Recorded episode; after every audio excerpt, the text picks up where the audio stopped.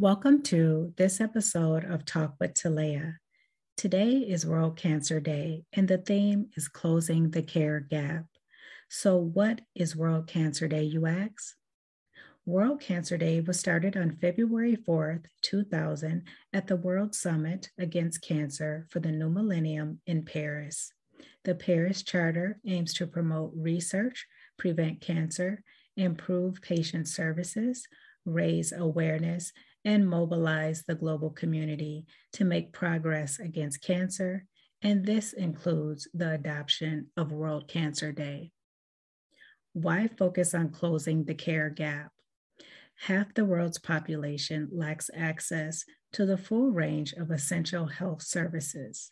When it comes to cancer, many of us are denied basic care, even though we live in a time of major advancements in cancer prevention, diagnosis, and treatment. This is what the equity gap looks like. And unfortunately, many people are dying as a result of it.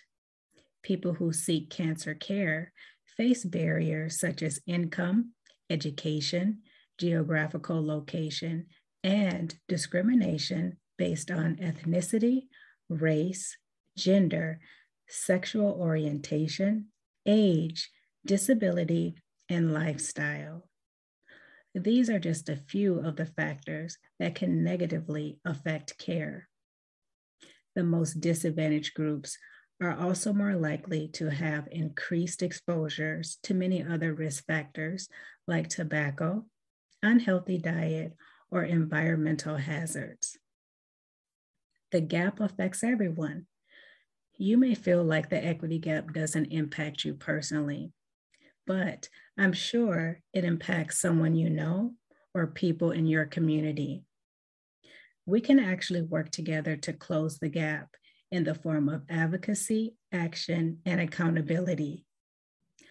I personally believe the first step is awareness. There are some key issues that all of us should be aware of because they impact all of us in some way. The first issue is equity in access to cancer care. All of us deserve access to accurate information on cancer and quality care services in prevention, diagnosis, treatment, and support. Number two, prevention and risk reduction. Over one third of cancers are preventable, which means we can all reduce our cancer risk with a proper education. Number three, awareness, understanding myths and misinformation.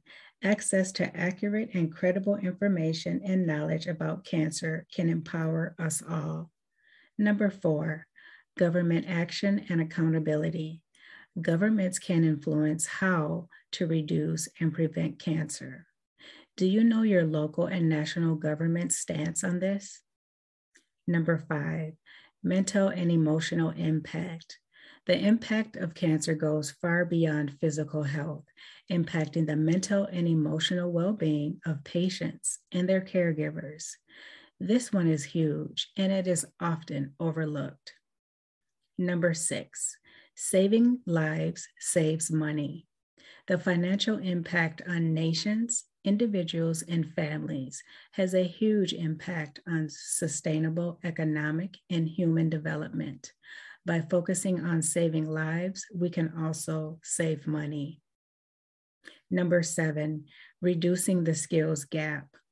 A shortage of skilled healthcare workers is one of the greatest barriers in delivering quality cancer care. We need healthcare professionals who are not just skilled in terms of medicine, but also patient connection and outreach, especially with diverse populations. These are also parts of delivering quality care. Just last month, January 2022, the American Cancer Society journals reported the following Cancer occurrence and outcomes vary considerably between racial and ethnic groups, largely because of long-standing inequalities in wealth that lead to differences in risk factor exposures and barriers to equitable cancer prevention, early detection, and treatment. Ultimately, disproportionate wealth stems from long standing persistent structural racism, including residential, educational, judicial, and occupational segregationist and discriminatory policies. All of these have altered the balance of prosperity, security, and other social determinants of health.